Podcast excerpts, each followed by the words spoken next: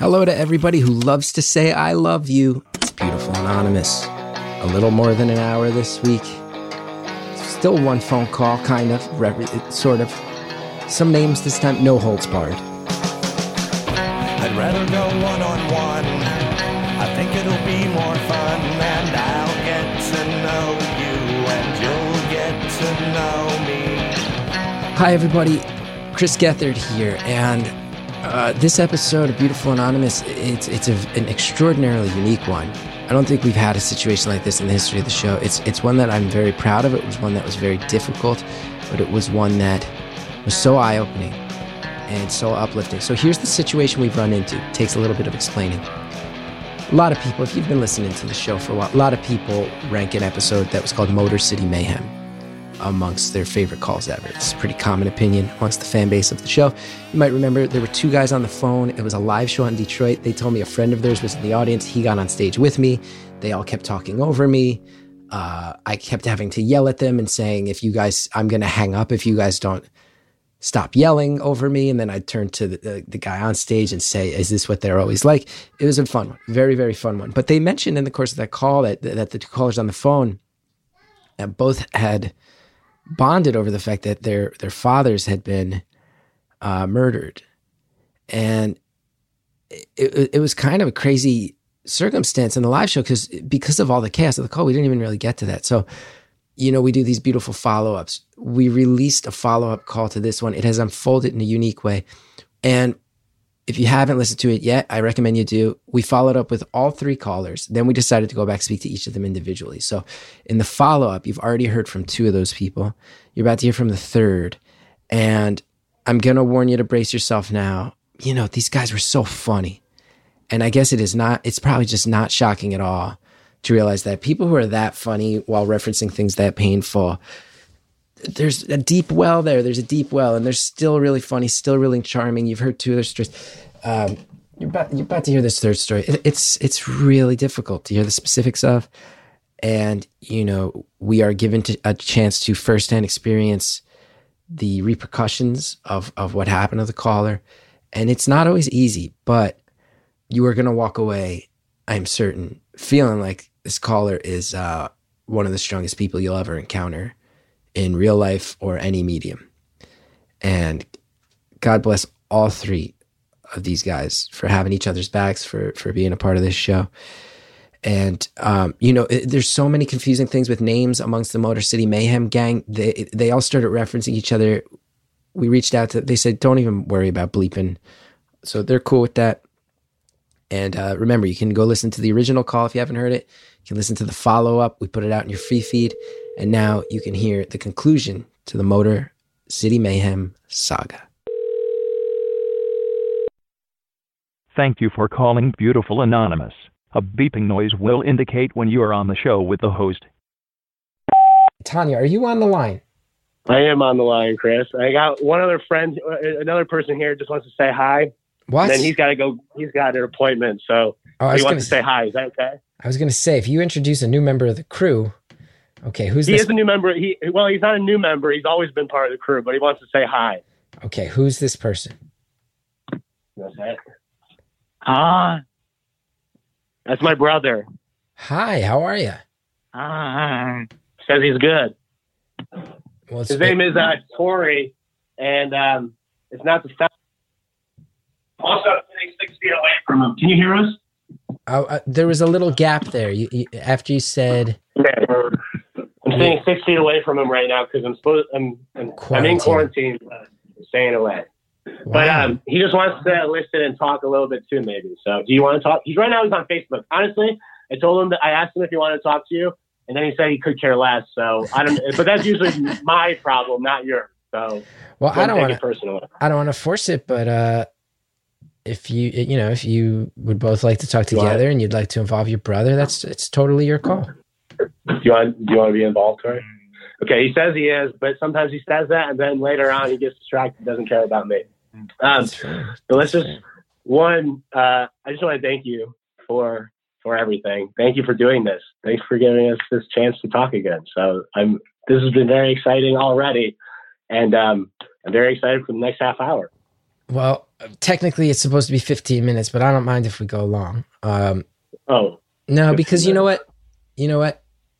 Been so much joking, and we've talked about some seriousness on the show thus far, but the adrenaline of having your friends with you, it went a funnier direction. But I think it's always been clear that you have a deeper story, and I think the fact that your brother is on the line is immediately making it clear that this one isn't going to be, you know, just the bits of the last one. So not as jokey. Yeah, let's not let this jokey. One go where it wants to go, and, and that includes the clock. I'm not gonna. I'm not gonna. Wow, Chris, I appreciate that. Thank you so much. Yeah. And Tori says thank you too. You want to say thank you? Uh, uh. Thank you.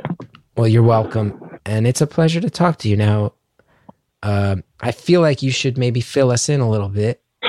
Uh, yeah, so I'll fill you in a little bit. Yeah, Tori is my brother, twin brother. Uh, who's the older brother? Mm. He says me. Uh, well, him, not me. Uh, half hour.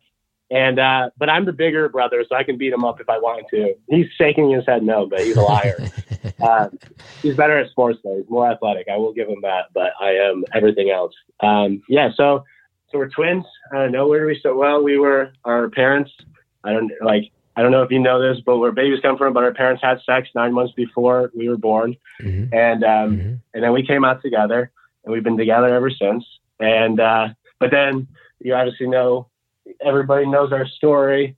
Um, in two thousand twelve, we had the home break-in, and, uh, Tori was left in a coma, and then he had a T B I, traumatic brain injury. So now he is learning to talk again. And he also has seizures. Um, he also c- can get distracted a little bit, just like right now. Keeps getting on his phone. You're good. He's good. Um, but he's uh, but also he's also my brother, and he's my best friend, and I love him. And uh, he uh, actually just before this call, I told him I love him, which I've been doing a lot of. And usually he just shakes his head. And today, for the first time, he said, "I love you" back to me. So without me forcing him to, too, which is a big deal, right, Tori? Mm-hmm. And he said he might do it on the call today, too. So we'll see. He's he's he's going to have to decide. It's his own volition. Well, that's, uh, but, that's so really that's, beautiful. Yeah, that's a little catch up to uh, the, the Cipriano twins. Um, I'm going to I'm gonna say something that I, I, I don't know. I probably shouldn't say in terms of uh, playing by the rules of the show. But yeah, I, I, I'm, I don't play by the rules. I know you don't. If there's one thing I've learned about you in our in-person yeah, and phone interactions. Well, you know, because when we were in Detroit, that show was fun and games. There was a cheering crowd. You guys, you know, and you, you mentioned your loss. I don't know how in depth we got. You did. You had mentioned that it made uh, actual national news. And I will tell you that I looked it up. And I just want to say did. Yeah. I did. Yeah, I did. And it's, uh, yeah. if that's okay with you, because it sounds, you know, it seems like you're. Of course, of course. Well, talk about I, it. I can't control anything. Well, you know, I also don't want to put you in a bad spot, but just, you know, since you're involving your brother and you just mentioned there was a home break, and I, I do just want to say that, uh, man, for, for someone who was so willing to be goofy on our first call, you're really a strong mm-hmm. person, and your brother is as well. And, you know, the scenario you got. Okay, played. But who's stronger? Nah, that's for you guys to decide. I can't. I can't. Tori's pointing at himself right now. So, uh, we'll well, uh, it's what it is. It's a situation that's absolutely unimaginable that no one should have to go through, and uh, and you guys are super strong for doing it. And to hear that you're together right now and mm-hmm. loving six feet other, away, of course.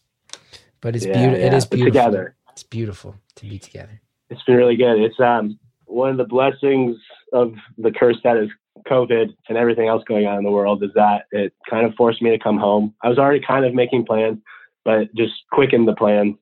And uh, we've been able to spend the entire summer together. And I'll say that I've had a lot of fun hanging out with you, Tori. Have you had a lot of fun hanging out with me? He's admitting it. He's saying yes. We, again, usually he does not admit that. So, um, yeah, this has given us a chance. And because we've only been able to stay inside, It's we are constantly around each other and have, if anything, I think have like learned to love each other, learn to be friends again. And if anything, I think we're closer than we've ever been our entire life right now. What do you think, Tori? He says yes. That's beautiful. Yeah. Now, I feel like I got to ask a question that uh, is a really hard one. Mm-hmm.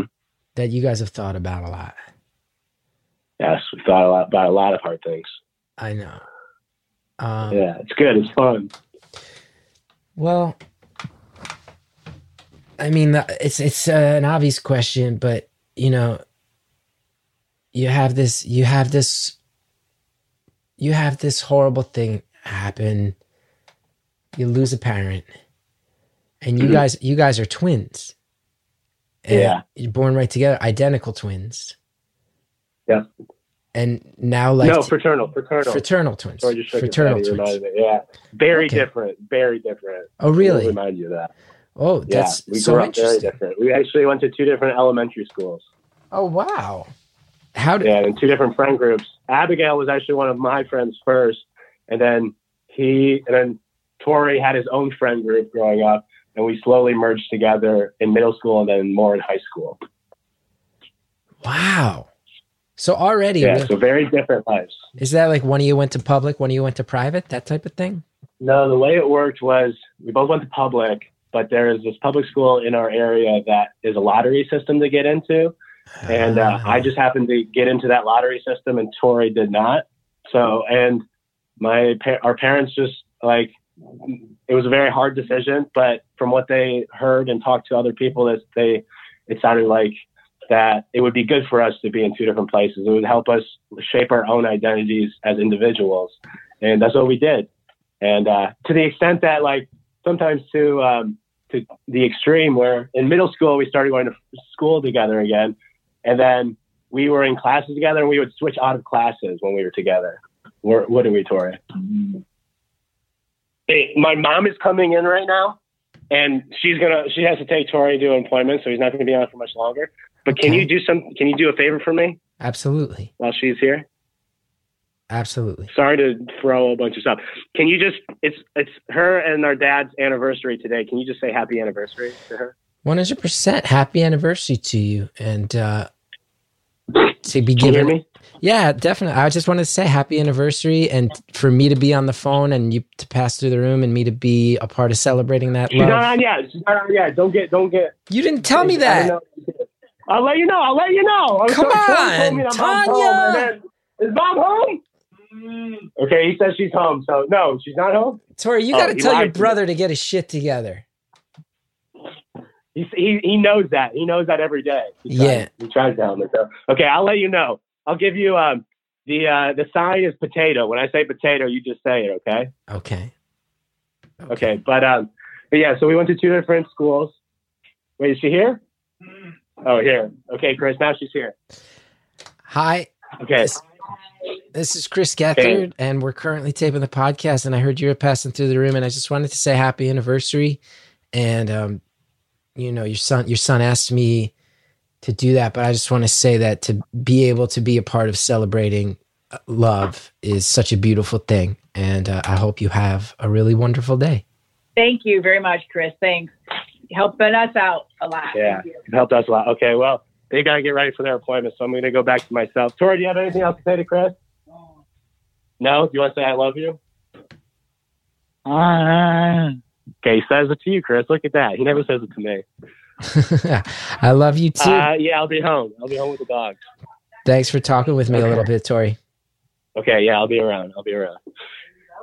Uh, yeah, you can leave them out. We got dogs, and they're throwing up, I guess. So mm. that's just the Cipriano. Uh, oh, oops, Anonymous. That's the family household. Okay, now you just got me, Chris. um, well, thank you for for letting me uh, share a moment or two with your, your brother and your mom. So it's uh yeah you so you're in the middle of telling me that you were twins who kind of lived in a fashion that isn't the traditional attached at the hip mode. Twin style. Yeah. Exactly. Fascinating in its own right, though. So you're born half an hour apart. Your lives are going in a, you know, this direction. Different but, lives. Yeah. And um, if anything, yeah, we just weren't as close um, growing up because of that, and which I, I don't regret. I think it was a good thing. But, and then everything happens to our family, and if anything, so he was in the hospital for sixteen months, uh, multiple hospitals after, after actually. And he'll remind you of that. He reminds us of that daily. Uh, he loves telling us. Anytime we complain, he says, at least you weren't in the hospital for sixteen months. Um, so that's just his sense of humor. But um, just during that time alone, like just sitting next to him almost uh, on a weekly basis, almost daily, holding his hand, which he would never let me do if he was awake, and just being there with him, it really gave me a new, like gave me a new chance to just like realize how lucky I was to have him.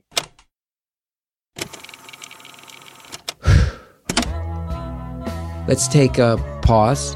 I know, I'm telling you, I hear things like that, and, and you realize, value every moment with every person you love in your life. And I'm going to take a deep breath during this break. I'm going to remind myself of that. We'll be right back. Thank you to all of the advertisers who helped bring this show to the world. Now, let's get back to the phone call. Just sitting next to him almost uh, on a weekly basis, almost daily, holding his hand, which he would never let me do if he was awake, and just being there with him, it really gave me a new, like, gave me a new chance to just, like, realize how lucky I was to have him and that he was still alive. And since then, now it's been eight years, it's just continued to grow and continue to grow. And now we've had this entire summer together. That's been really special. We've done a lot of, a lot of very cool things together. And um, even if he doesn't care about them, I do. I uh, I think it's really beautiful. I, I, listen, maybe maybe more than any other call, you, you got to tell me if I cross any lines or if there's stuff you just don't want to talk about. No lines. There are no lines. There are no lines with me, Chris. You can talk. Hey, you know that the first time we met, was there a line for you? No lines. Yeah, but no, but listen, but listen, this is this is a, this is a level of grief I can't imagine. There's got to be P T S D here. So oh yeah, oh yeah, and and even if you and I have messed around, and even if I was giving you the business earlier in this call, when we're talking about this, um, I don't want you to put on a show. I don't want you to feel like you have to entertain. And when you go, no lines, that. no lines, no lines, there are lines. There are. Yeah, because I appreciate you saying that. Yeah. So you don't have to impress me. You don't have to entertain anybody. And if you go, I'm just not ready to, I'm still dealing with that. So I, I don't want to deal with it publicly. Honestly, just say that. Don't worry about any of the other stuff. Sounds good. Thank you. Thank you for saying that. This break, you mentioned there was a break-in. Last call, you talked about how your dad had his life taken in that moment. We just talked to your brother, so that he had an injury that altered everybody's lives um, yep. forever. And and you were there. You were there. Mm-hmm. That's yep. that's uh, trauma. That's trauma with a capital T. Yeah, man. Are you? I would imagine you you talk to a lot of people about it as far as professionals and. I do. Good. Well, okay. I'll be honest, in the last year, uh, literally since our call um, last year. Um, so my grief journey is, uh, is, uh, is unique, as is everybody's grief journey. And, uh, and I'd say in the la- just in the last year, it has intensified and it has um, changed drastically, um, which it was is difficult, but also for it was for the better. And really, to be honest, this last year has like, so I, I've, man, where do we start? Um, from the beginning, I've always, I've always been very open about my story and about what happened to me. I've been very, cause I realized like from the beginning, I realized like, I cannot keep these things just in my head. I need to talk and talk out, talk them out to people, whether that's a professional or whether that's friends or family. I just need to get these things out of my head because otherwise you're just clouding and it just becomes much more murky and much harder to deal with. And, and that's how I dealt with it for eight years. But at the same time as doing that, I got to a point where it became much more compartmentalizing everything that I was dealing with. And it became more of like, these are just the facts of my story. And I don't have to deal with all the emotional part or the complex emotional part of it all. Right. And, and for eight years, I survived that. That's, that was my survival mechanism and it did me well. I, I, I was able to do well doing that. And, uh, and then things started to get bad last fall. Um, and if anything, it's because things were actually pretty good because since everything happened with my family, I've also had two close friends die in their sleep. I've also, um, experienced other grief and tragedy. Um, over the course of the, all this time. So it was really like every few years, every couple of years, I had another kind of tragedy that happened that I had to like step up and put another front on and like deal with. And uh, so just this past fall was the first time, and like I'd say my entire the entire grip journey so far, that things were actually going pretty well for me. And I realized like when that starts happening, I start seeing everything else in my life that isn't going as well. And I, because I wasn't in survival mode anymore, and then everything else started just falling apart. And I realized like these, these, uh, this foundation that I was, I, I thought I was building for so long, just, it was a house of cards. And so it started tumbling down. And I'll be honest, last October was really like a bad place for me. It was, I, I'd say I'd have, I had a mental breakdown. There was one specific night where I had a, I had a bit of a mental breakdown, and, um, but I faced it head on. And, and that night, the next morning, I, uh, I, uh, the first person, the person who just happened to call me was Abigail, and about something else. And, uh, and also, what are we doing with anonymity right now? Well, should I just call him Abdullah? It's up to you. I mean, here, here's what we'll do. Yeah. Here's what we'll do is you can do that because it feels a little silly to call him Abigail. Yeah, yeah. And then you know what we'll do? I will say, You'll we say grew what? up calling him Abigail. I, we grew up calling him Abigail, which is why I chose that name specifically for him. That's, so that's how my brother still calls. That's what my brother still calls him, Abby. So, but I'd like to call him Abdullah because he's my friend Abdullah. Yeah, and um, this story's getting serious. So here's what we'll do, if it's okay with you, is um, we'll, you know, we we obviously have his contact info, so we'll follow up, see if it's cool with him. If it's cool with yeah. him, we'll keep it in there, and if it's not, we'll just bleep it. But then you don't have Otherwise to think about it, it out the entire time. Yeah, yeah, yeah but I that way you can that. just tell you can just tell your story and, and not have to worry yeah. about the the pretense of our name. bit. Yeah, exactly, exactly. Yeah. Um, so uh, Abdullah just happened to call me the morning after, like, I mean, well, actually, like the night when it got bad. Before it got like as it was getting bad, it was one weekend. So Sunday, it was October thirteenth. And October thirteenth, uh, another one of our best friends from growing up called me after in a very emotional weekend for all these other reasons. One, I just saw Parasite, which is unbelievable. My favorite movie ever. I'm watching my, I'm wearing my Parasite shirt right now. Um, but um, I watched it for the first time and all these other things. I was making a photo and a poem about my dad and like just really dealing with my grief head on. And, um, and then my, one of our other best friends, me and Abdullah's other best friends, called me to tell me that his dad had just died. And it just felt like this, like, why is all of these things happening at the same time? It really just tipped me over. And and on that call, while I'm on the call with my friend, I texted, I'll break anonymity again. I texted Jeremy, Judy, who lives below me in the apartment below us. I texted him, said, I need you up here right now. I need you in, in with me right now. And he came up immediately, and we talked to my friend about his grief, about his dad. And so one, like, I had Jeremy in person right there. And uh, so that was very good. And then the night spun out a little bit. Um, it's a story for another time. Um, but I was on my own. And then the next morning, the first person who just happened to like text me, actually text me, Abdullah texted me about something else. And immediately I called him and said, this is what just happened. I need to tell somebody. And he said, you're okay. Everything's okay. But like, you need to rest right now. You need to sleep. You need to just relax. And, um, but everything's okay. And just having, literally having Jeremy on the, on the, at the beginning and Abdullah on the, the end probably saved my life. Like literally I would not be here today without them. And that's like through a lot of things. Um, and then from there, October fourteenth, uh, since then, it was just a roller coaster of grief and, uh, and emotions and just dealing with everything head on. That same week, I ended up like kind of throwing my own intervention, where I kind of just had to tell all my friends, this is what I'm going through right now. And like, I'm going to be different moving forward. Like, but it's because I'm really trying to take care of myself. I started seeing a therapist two times a week for probably like five months um, for the first time in a while. Um, and then, and that was in October. And then everything just got rocky from there. Then February, March hit, and the rest of the world caught up to the badness. And then I had to, re- I realized like the best place for me right now is to go home. And I, it was, took a lot of planning, a lot of careful planning, because really every day I just wanted to completely remove myself from everything. I just wanted to get away from everything, all commitment, all friends, family, just be by myself. But I knew that wasn't, that was the worst thing that could, I could do at that, at that time.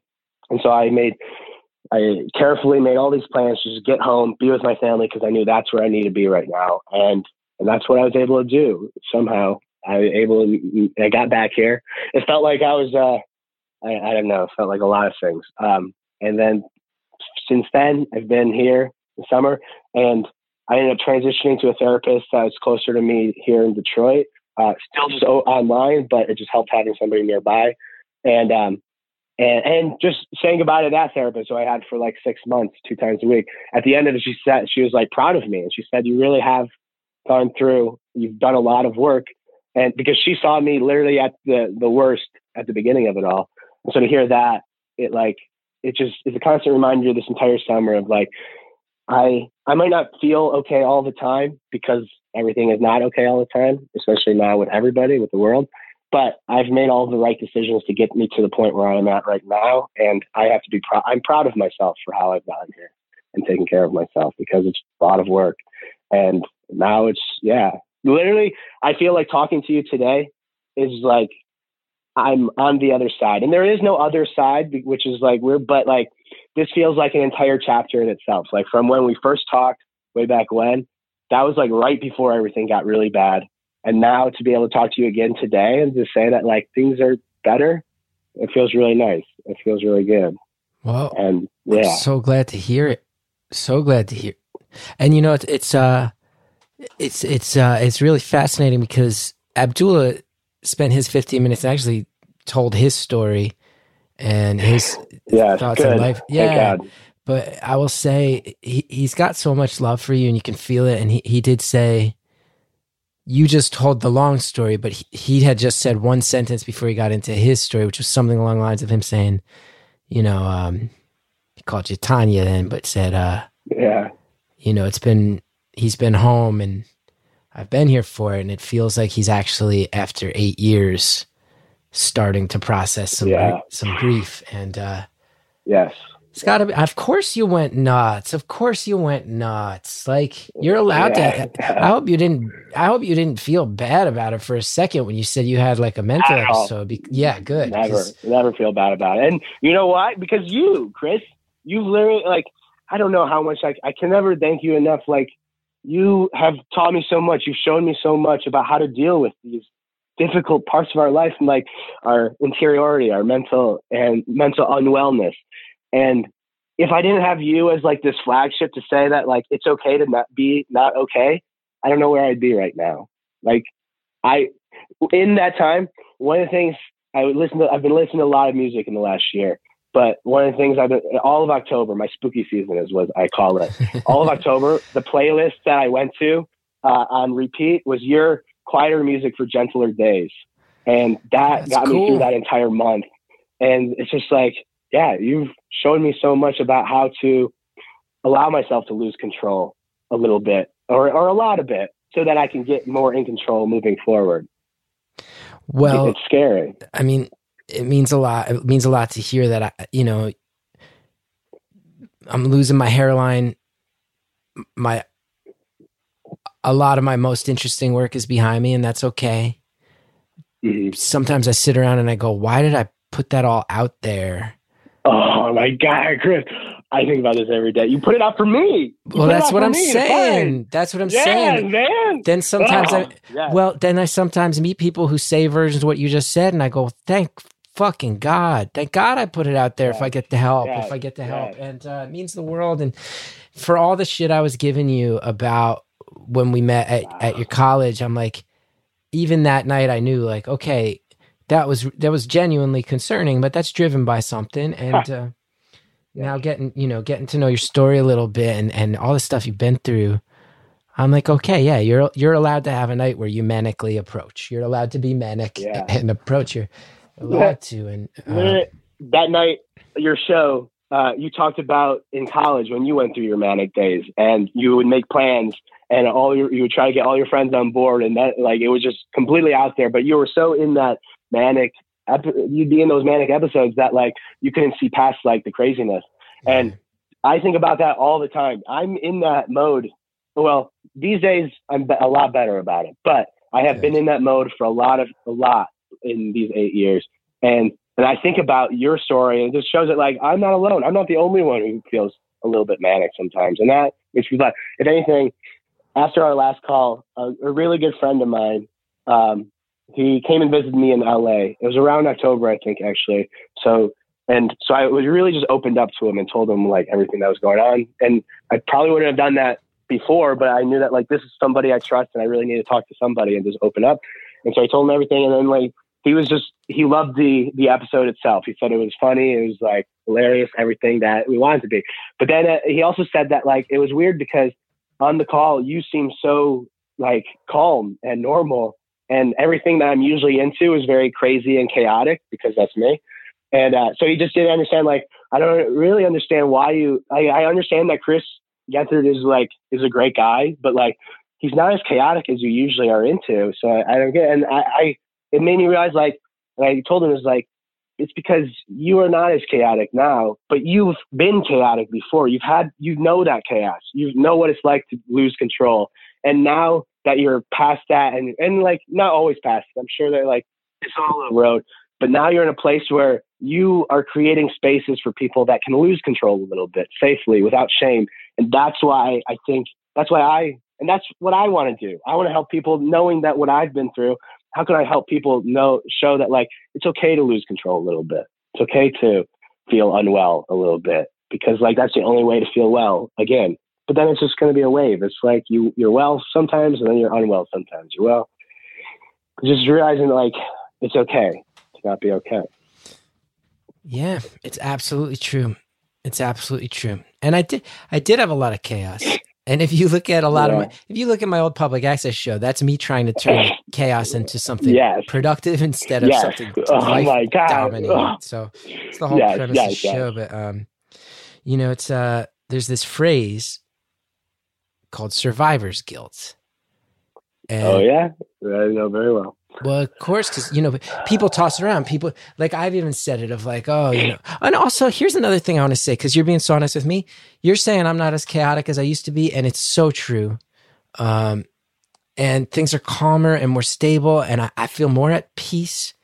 I, I, I yeah. won't lie. I don't always feel happier. I don't oh, yeah. know if oh, yeah. I don't know if I have that in me.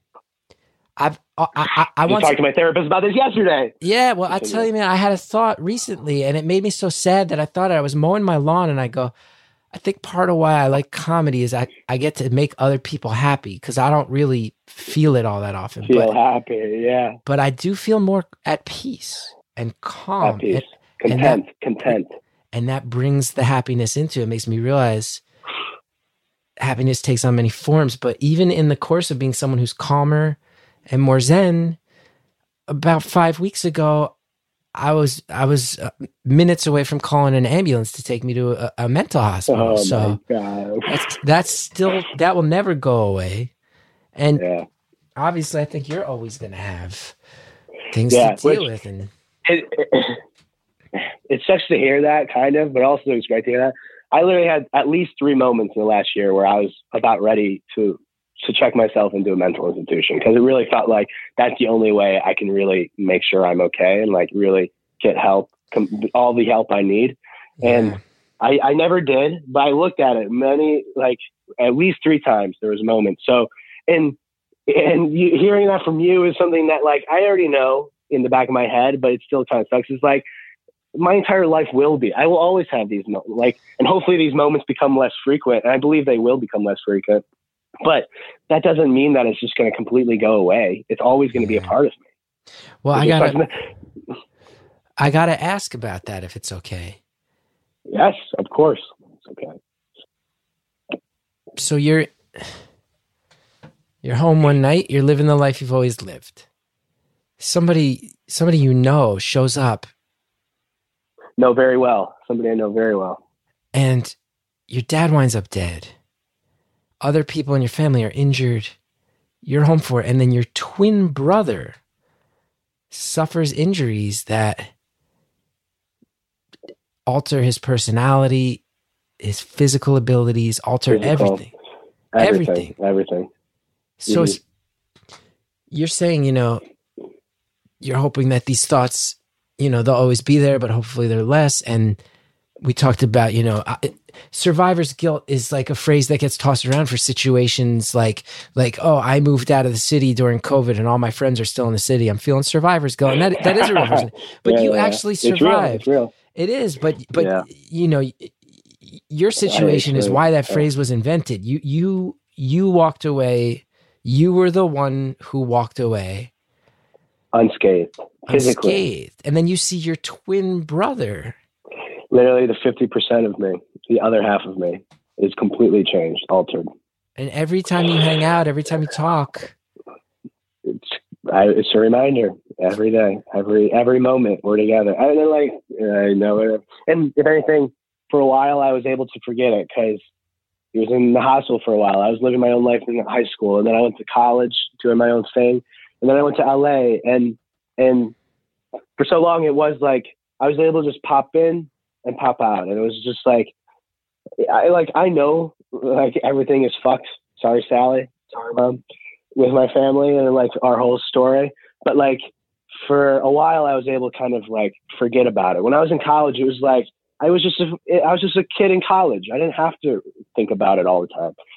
And, and then I was in L A, but like, they're all underneath that was guilty from, from the beginning. I had, I, I realized that like, being guilty is not productive. Like, I know that I feel guilty about this, that like, I, but like, it's not productive for me. So I just got to move on. Like, I just got to take care of the situation as it is now. And so that's the way I did it. And that, again, it's the survival mechanism that I used, and it did me well for eight years and I was able to survive because of it. And then eight years into it, like it did, like survivor's guilt started coming back, coming back stronger. And it was realizing like, oh, all that guilt I tried to pretend like I wasn't feeling or it wasn't worth feeling, it's all still there. And I have to deal with it. And like, and that's really hard. And and if anything, it showed up in other ways. It showed up in a feeling of like white privilege or in uh, class, classism. And I would like, I would um, uh, transition, I would translate into all these other parts of my life where I can actually say like, no, like I actually do have it better than other people. Like, so I should feel bad that like, I don't have it as bad as other people. And, but deep down it's realizing like, oh, like I do have it better than my brother. And I feel really fucking guilty about that. Sorry, Mom. Sorry, Sally. And I had to deal with that head on. And it's been very, very, very difficult, but it's constant work. It's constant work. Well, I, I, I gotta say, I, I,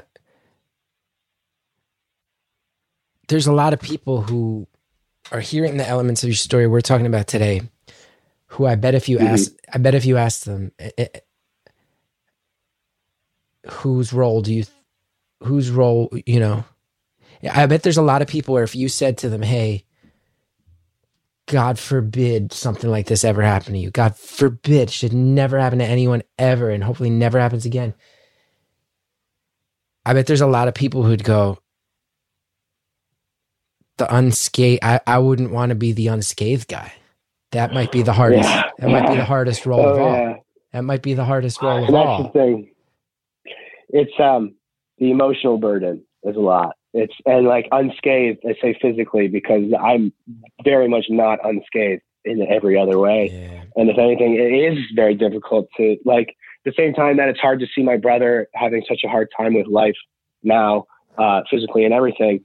It's also very hard to know that like other people don't know how hard it is for me. I like every day is, a, it's a fucking challenge to wake up to. And, and that is like, that's right. And if anything, I, we haven't even talked about my sister, but like she was also unscathed, but she was also saw everything. She was in the middle of it. I was oh my gosh. underneath my desk in my bedroom calling nine one one. And so I didn't see any of it, uh, except for at one point, one of the people, one of the intruders came into my room to look for me. Um, but other than that, like I just heard everything. My sister was in the middle of it. And wow. so that's, and that's the thing that is like, I'm, I know that I have to take care of myself. It's kind of like the anchor through all of this, through everything for me is like, I, I'm doing everything as best as I can because I know that I have to be ready for when Isabella goes through this, and I made it. That. We'll bleep that. Name, yeah. Bleep it. When she goes through the same things, and because yeah, I have a very big fear that like one day she's going to go through her mental breakdown. She's going to everything's going to fall apart because That definitely hasn't happened yet for her. She's only she's seventeen now. She was eight years old when it happened. Jeez. Um, but the hope through all of this has been that, like, if I can figure out my mental breakdown and do it, figure out and take care of it as well as I can this entire year and this grief, and just be as open and healthy as I can about this, then maybe my sister won't have to go through the same thing that I'm going through right now. And she'll have to, she'll go through her own version of it, but hopefully she doesn't have to go through it as bad, because she knows that I'll be there whenever she needs me. I'll be there. And, and that's what, like, yeah, the being physically unscathed, it carries a lot of burden on all of this. So it's definitely big. Well, it's like, but then, but then what? We haven't even talked about, we haven't even talked about my mom, and oh, I love my mom so much. And like, I, I, she knows it, but like, I don't say it enough. I don't, and I don't think any of us say it enough, but my mom, she's, she's a superhero. She's a superhero. And like, we could talk about, I could talk about my mom for days. And like, if anything, it's like, sometimes I feel bad because I know all of these things. I know how much I love her, but sometimes it's hard just to like have a conversation with my mom, because so much other things are going on and like so much other stuff is happening. But also at the same time, I'll say this summer has also given me a whole, uh, like, has, I've been able to grow our, my relationship with my mom in a completely new way, in a, a better way as well. So, yeah, I just wanted to make sure I said a little bit about my mom. She sounds like a really amazing person who's very amazing. Been forced to step up in a way no parent should be, but she's doing it. That's very inspiring. And uh, yeah, it's it, when you tell your story, and you say, you know, some people lost their lives. Some people got hurt. Some people got hurt worse than others. My sister was in it, and I was under the desk. It, it's, um, it's, um, it's like almost, I don't want it to sound like I'm joking, but I'm not, but it's almost, it's such a dark thought of like, you got to deal with the fact that you're the lucky one.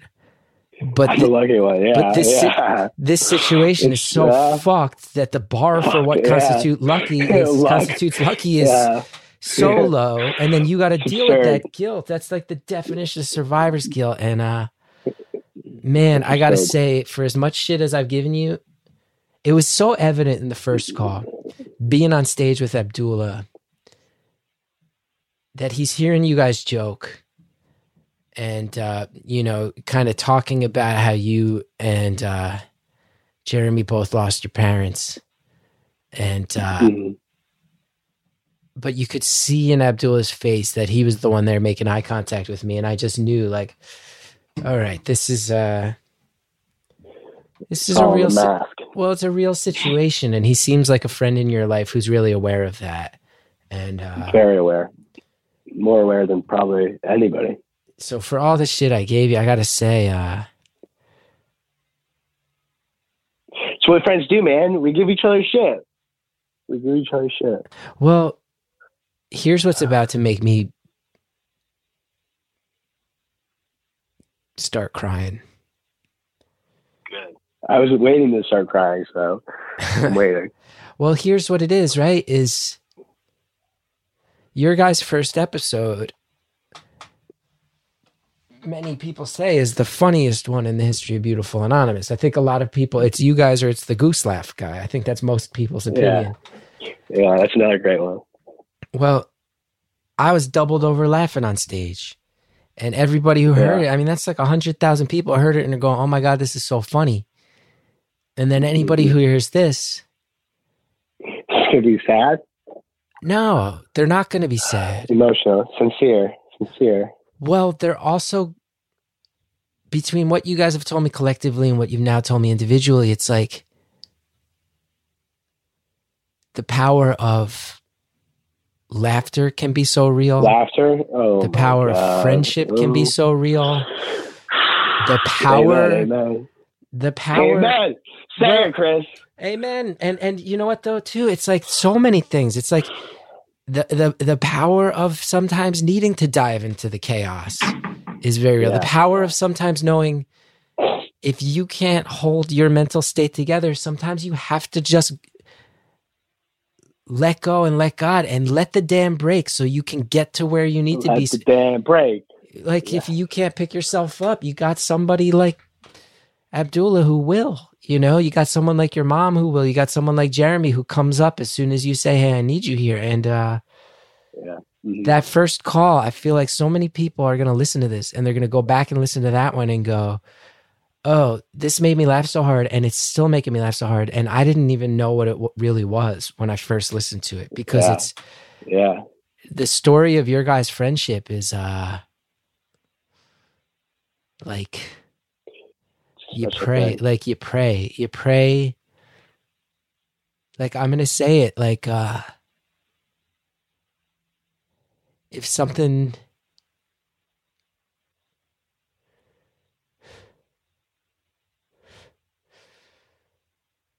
like if, if a horror ever unfolded to the, uh, to the level you had to fucking go through. I don't, yeah. I don't have an, Ab- I don't know who the Abdullah in my life is, you know? And that first, and I don't think Jeremy would be offended. He, he met you later in life, but. Yeah. I love Jeremy. But yeah. And he seems great, but it, it seems like Abdullah was your friend before and he was there for you then. And it seems like he really makes a point. And I'm not going to lie, man, you're going to hear it when you listen back and I bet it'll make you smile. He said it. Said in the course of his call, and and he didn't talk about you the whole time, only for a minute or so, but he did say, he's like, you know, my friend is back, and uh, it can be emotionally exhausting. Oh, yeah. Oh, yeah. But he also, uh, like, he stepped up, and... Uh, he stepped up. God damn, do I... Uh, Do I thank God he was in your life? Because I know I don't know who I don't know who that person is for me. Because I th- and I think most wow. people most people don't have that, and uh, yeah, that's the story of the first call, right? That's the story the, wow.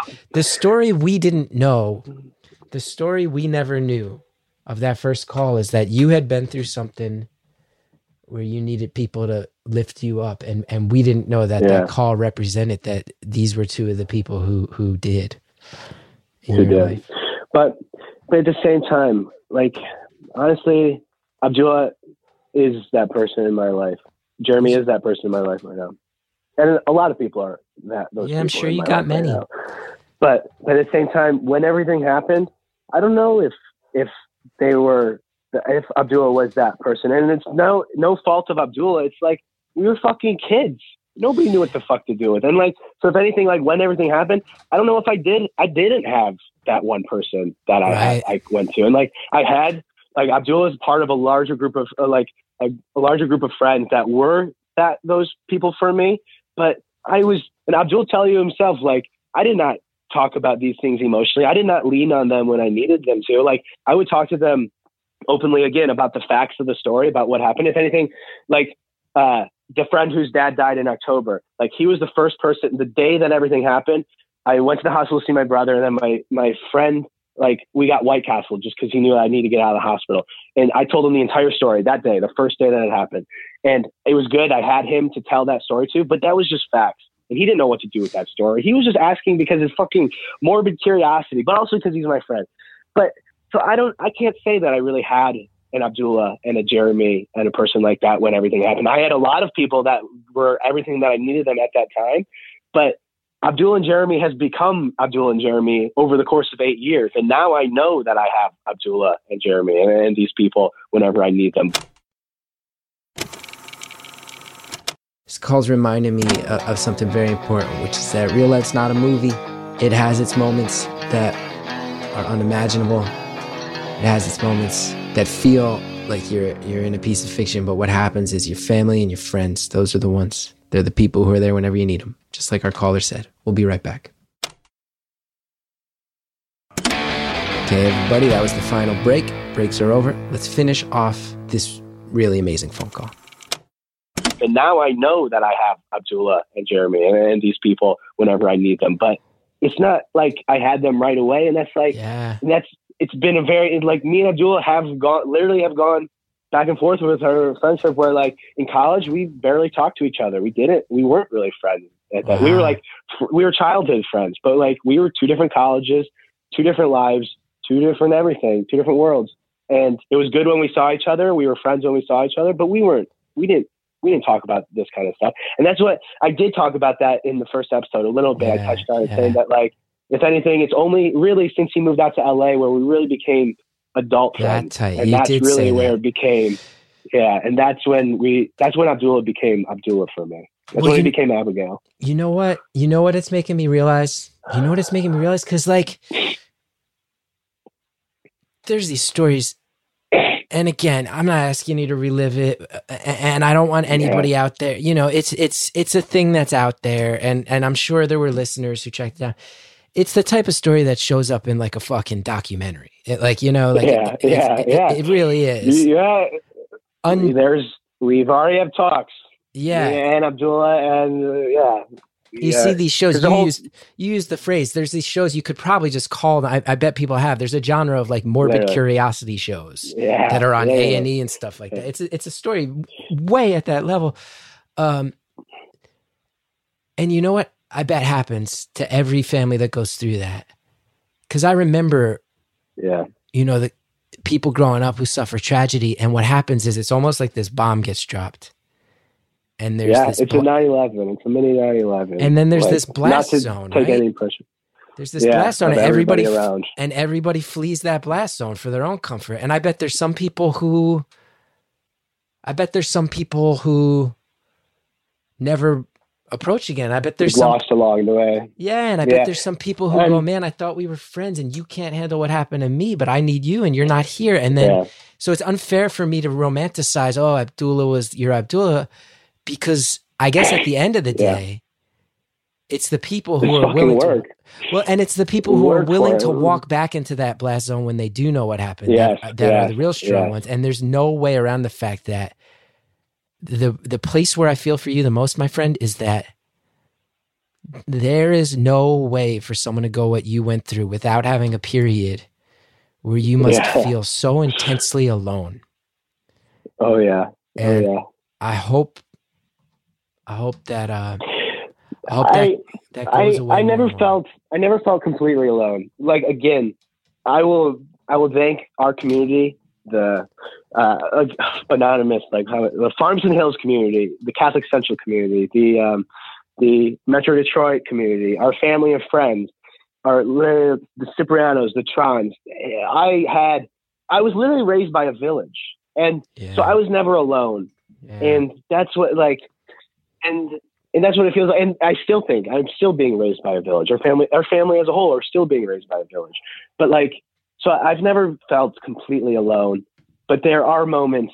The night when everything fell apart, October thirteenth, October fourteenth, early morning, six a.m. October fourteenth. I was on the roof of my apartment, and um, and losing my cool a little bit, as they say, as the kids say. Um, and and in that moment.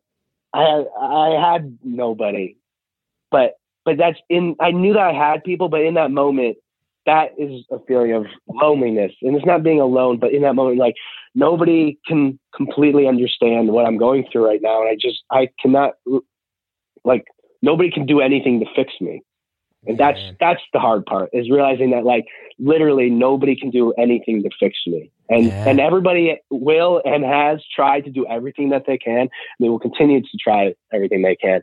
But at the end of the day, this is what I just talked to my therapist yesterday, and what I think about a lot these days is my dad will always be dead. My brother will always be completely different. My mom will always have a much, much, much harder life. And my sister will always be like, whatever frick happens to her. And the person who did this to me, he will always be in prison dealing with the fact that he did this, the two of them, to our family, our family, literally did this to our family.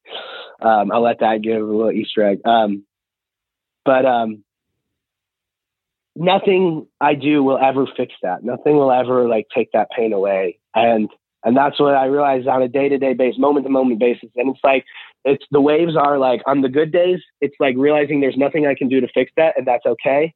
And on the low days, it's realizing I can do nothing to fix this, and that fucking sucks.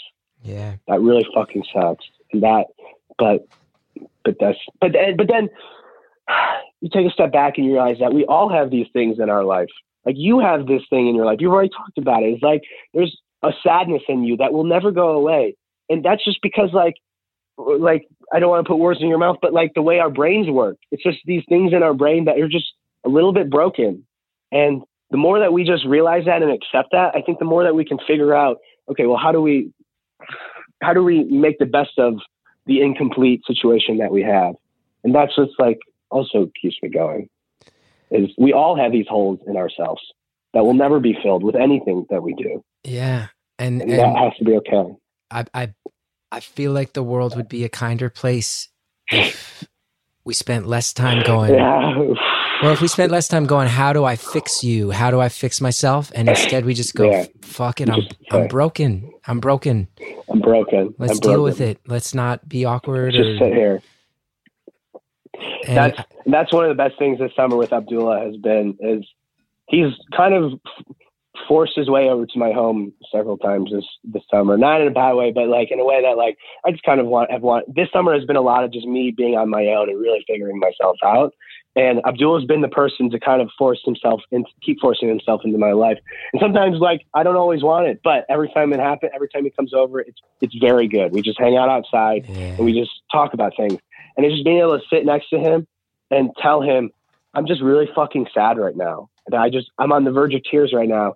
And knowing that there's nothing he can do to like fix that or make it better, but just being able to say that to my friend who I know that is just listening and hears it, that makes all the difference. You literally, like, I would not be here today without that, without him being able to do that, and without other people being able to do that. And, and moving forward, it's like, now that I've like figured out, quote unquote, myself, or as best as I can, how can I be there for others? How can I just yeah. listen? And, and Chris, this is what you fucking do, Chris. This is what you fucking do. Sorry for yelling. Sorry for swearing. Sorry for everything. But like, Chris, you are giving a place for people to just tell you how fucking sad they are. You say that's okay. And then you make a joke. You can make a joke about it. And that, uh, Chris, I like, and I know you know that, but like, I just want you to hear it out loud again, because you need to. You deserve to. It you have you help you help lots of people, and you will always help people. The, everything that you've made will continue to help people for history.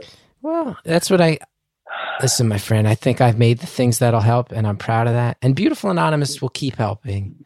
As far as career yeah. suicide, the Gethard Show, they can just go live live on the YouTube and the streaming services, and then I'm going to play with my kid, and that's uh. I think the dumpster episode will always help. The dumpster episode will always fucking help, man. Well, that listen, is one of the best episodes of T V of all time. And I like I'll fight anyone on that. Now listen, we got to wrap up, and but I just want to yeah, say, yeah, you lived through something unimaginable. You opened up about it here. You showed us what that first episode was really about, and I don't want to end on compliments to me. I want to end on compliments to you and say, you. Uh, You are a survivor, and mm-hmm. you're a survivor of one wow. horrible night, and you're a survivor of eight subsequent years, and you're going to be a survivor of the rest of your lifetime. And you're so mm-hmm. fucking strong, and so is your brother, and so is your mom, and uh, sister. I want to send you some love, and we're gonna end. We're gonna end. We're ending each of these three individuals. It feels so fucking dumb to go back to these, but I'm gonna do it. Wait, wait, wait. Yeah. Can I just say we're all survivors? We're all survivors. Everybody's like, surviving you're a survivor something. And ever. Everybody is surviving something. And also, Chris, one other last thing is that you say that you don't know who your person is. And like, it's weird to be saying this over a phone call and like on a podcast. We like have met in person two or three times. And the first time you were scared of me. But like, Chris, if you ever need anything, literally, I'm a phone call away. Like, likewise, I man. Will be there. Anything. You, anything. You know. And I appreciate that. Reach Thank out. You. Now. I love you, brother. Love okay. you too, man. Let me ask you, what do you think? Uh, we'll go back to the aliases. First question, what do you think Judy talked about? Judy talked about, uh, he started talking about pickles. Um, and then he, I hope he talked, did he talk about his uh, girlfriend, his relationship? You're going to have to listen. I will offer no insight. Okay. Maybe girlfriend. Okay. And he, I hope he also talked about his death and his grief too. So yeah, okay. He's got a lot to talk about, but those are things I hope he talks about. What do you think Tanya talked about? I'm Tanya. Oh, you're Tanya. What do you think Abigail? Confusion. Confusion. Const- Abby. I've still never, I really never I, figured out. I, I was going to, I was going to ask you this at the beginning of this entire call, and then I threw Tori on the call at the very last second spontaneous, which I want to do these days and my entire life. Um, but I really fucking hope Abdullah talked about his mom and his family, because he needs to. And like, and Abdullah, you're going to be listening to this right now, and I think I've said this to you, but like, you're fucking Abdullah. I don't know how much gets through your, like, way you listen to me, but like, you please talk, know that you can talk to me about what you're going through right now anytime you want. Like, my time, all this stuff is, is quote unquote over, and I'm here for you, Abdullah, and I'm here to listen to you. And I hope you talk to Chris about it, but I'm also here for you whenever you're ready. And I really hope that you start fucking talking to me about it. So final question. Yeah. If a movie is ever made about the, the three friends from Motor City Mayhem, who plays each of them? Uh, Dev Patel is Abdullah. um, uh, Jeremy, Jeremy. I know me. So, Jeremy, who, oh, fuck. Can I just sit, like, sit and think about this for a little bit? I really want to get this right. And,